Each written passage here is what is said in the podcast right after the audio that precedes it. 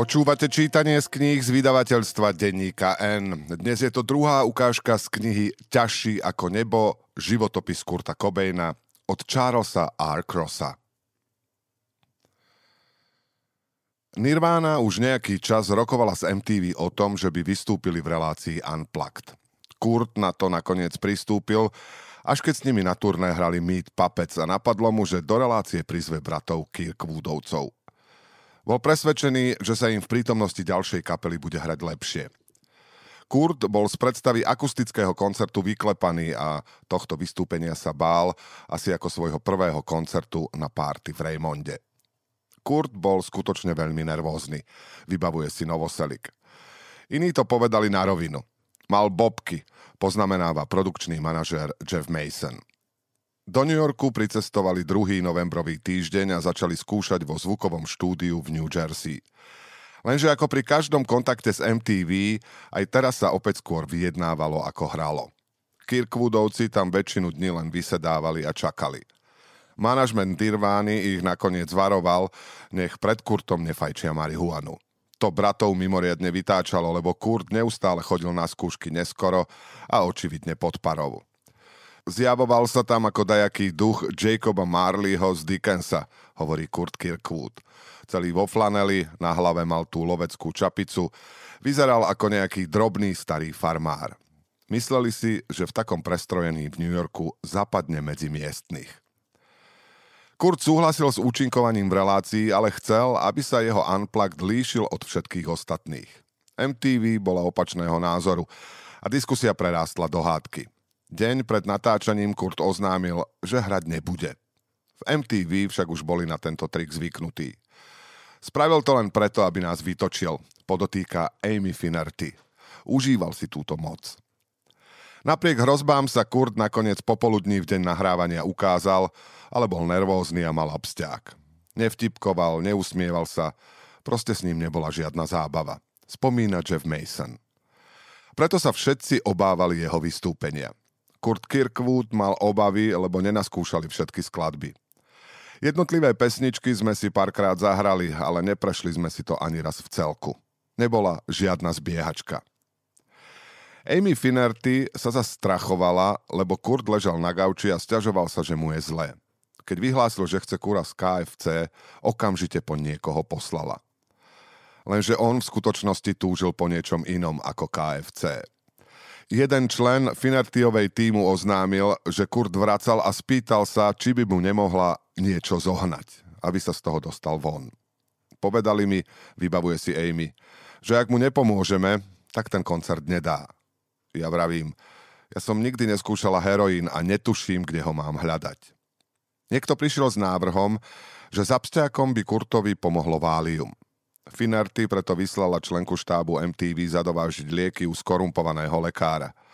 Keď ich Amy odovzdala Alexovi McLeodovi, namietol, tieto sú prisilné, on potrebuje 5 mg válium. Tú zásielku nakoniec doručil iný posol, ktorého vybavil Kurt. Kurt sa potom posadil a urobil si krátku zvukovku aj skúšku scény. Akustický formát ho zneistil a chytala sa ho hrôza – Najviac sa desil toho, že počas koncertu spanikári a prekazí natáčanie. Môžeš zariadiť, obrátil sa na Finertiovu, aby si dopredu sadli všetci, čo ma majú radi? Amy prehodila obecenstvo tak, aby v prednom rade sedela Janet Billig a ďalší Kurtovi známy. Ale ani toho neupokojilo.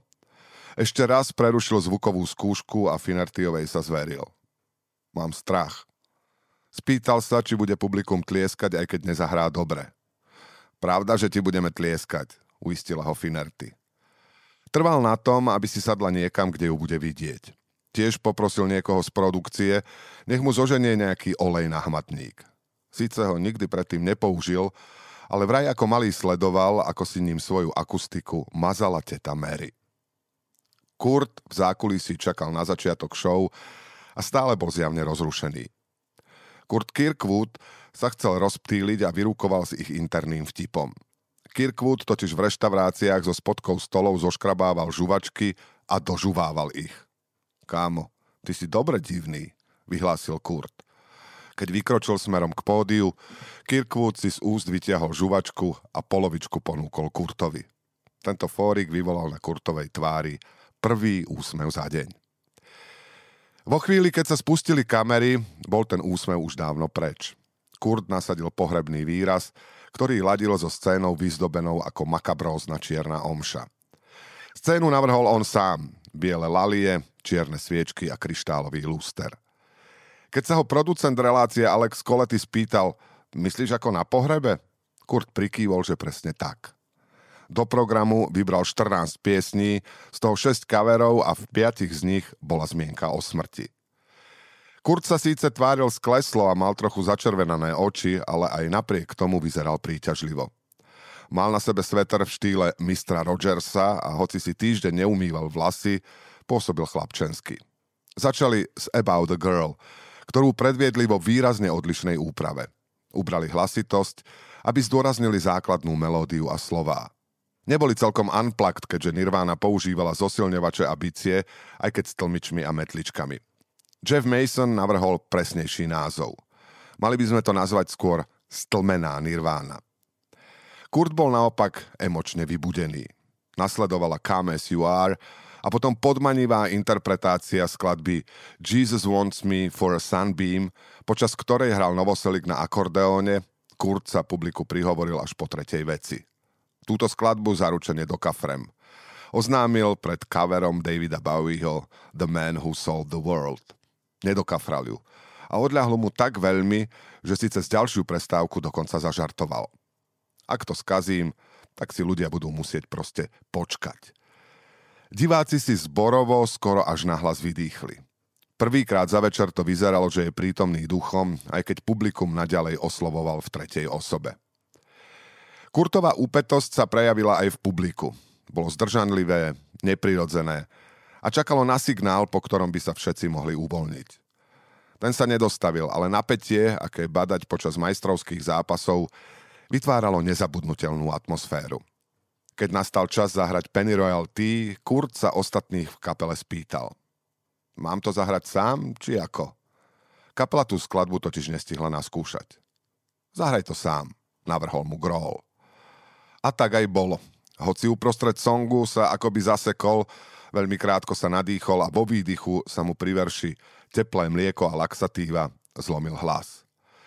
A práve rozhodnutie, že svojmu hlasu dovolí preskočiť, mu dalo silu pokračovať. Malo to pozoruhodný účinok. Ako by človek pozoroval nejakého vynikajúceho operného speváka, ktorý chce navzdory chorobe dokončiť áriu a publikum sa viac než presným prednesom snaží presvedčiť emóciami. Na niekoľkých úsekoch sa zdalo, že pod ťarchou anielských krídel už už klesne, ale za každým sa napokon oprel o pieseň. Slová a riffy mal tak hlboko pod kožou, že by ich vedel zaspievať aj polomrtvy a stále by pôsobili mocne. Bol to Kurtov najvýznamnejší okamih na scéne a ako všetky vrcholy kariéry prišiel, keď to vyzeralo, že musí nevyhnutne nasledovať jeho pád. Po Penny Royal na ostatných skladbách takmer nezáležalo, ale po každej jednej sa mu zdvíhalo sebavedomie. V jednej chvíli sa dokonca usmial a to potom, ako si niekto z publika zaželal Rape Me. Zavtipkoval. Ha, myslím, že to by nás MTV nenechala zahrať. Po desiatich skladbách pozval na pódium Kirkwoodovcov. Predstavil ich ako bratov Mítovcov a za ich sprievodu predviedol tri ich piesne. Kirkwoodovci trčali ako kôl z plota, ale ich podivnosť dokonale pasovala ku kobejnovskej estetike. Ako prídavok na záver si Kurt vybral Where Did You Sleep Last Night od Lead Bellyho. Než ju zahral, porozprával, ako uvažoval o kúpe jeho gitary. V jeho verzii sa cena vyhupla na 500 tisíc dolárov, čo bolo 10 krát viac ako suma, ktorú spomenul pred tromi mesiacmi. Pri rozprávaní príbehov mal sklon preháňať, ale poslednú piesen spieval zdržanlivo. Tlmene, nadpozemsky. Spieval so zatvorenými očami a keď sa mu zlomil hlas, kvílenie akoby prešlo do dlhotrvajúceho prvotného výkriku. Bolo to strhujúce. Keď odchádzal z pódia, ešte sa pohádal s producentom MTV, Chceli prídavok. Kurci bol vedomý, že svoj výkon už neprekoná. Keby ste videli ten jeho útrpný výraz pred posledným tónom, poznamenáva Amy Finnerty. Vyzeralo to, ako by sa mal nadýchnuť naposledy. Kapela v zákulisí bola z vystúpenia nadšená Ale Kurt si stále nebol istý. Chris mu povedal, kámo, ty si to tam hore doslova rozsekal. Janet Billick od dojatia plakala. Povedala mu, že ten koncert bol jeho bar. Kľúčový moment, ktorý rozhodol o jeho kariére a že odteraz je z neho úplný pán, spomína Janet. Kurtovi sa tá metafora páčila, ale keď pochválila, ako hral na gitare, asi zašla priďaleko. Oboril sa na ňu a vyhlásil, že je na hovno gitarista a nech už ho nikdy nechváli. Kurt odišiel v spoločnosti Amy Finertiovej a večierku po koncerte sa vyhol. Ani toto vynikajúce vystúpenie mu nezvýšilo sebavedomie. Sťažoval sa. Nikomu sa to nepáčilo. Amy ho ubezpečovala, že to bolo neuveriteľné a všetci boli z neho unesení. Kurt sa ohradil, že na jeho koncertoch publikum väčšinou poskakuje hore-dole. A oni tam len tak ticho sedeli. Frflal. Amy toho už mala dosť. Kurt, veď ťa majú za Ježiša Krista, vyhlásila. Väčšina tých ľudí ťa nikdy nevidela zblízka. Boli z teba úplne na meko. Počúvali ste druhú ukážku z knihy Ťažší ako nebo životopis Kurta Cobaina od Charlesa R. Crossa. Túto knihu a množstvo ďalších skvelých kníh nájdete v obchode denníka N na adrese obchod.denníkn.sk.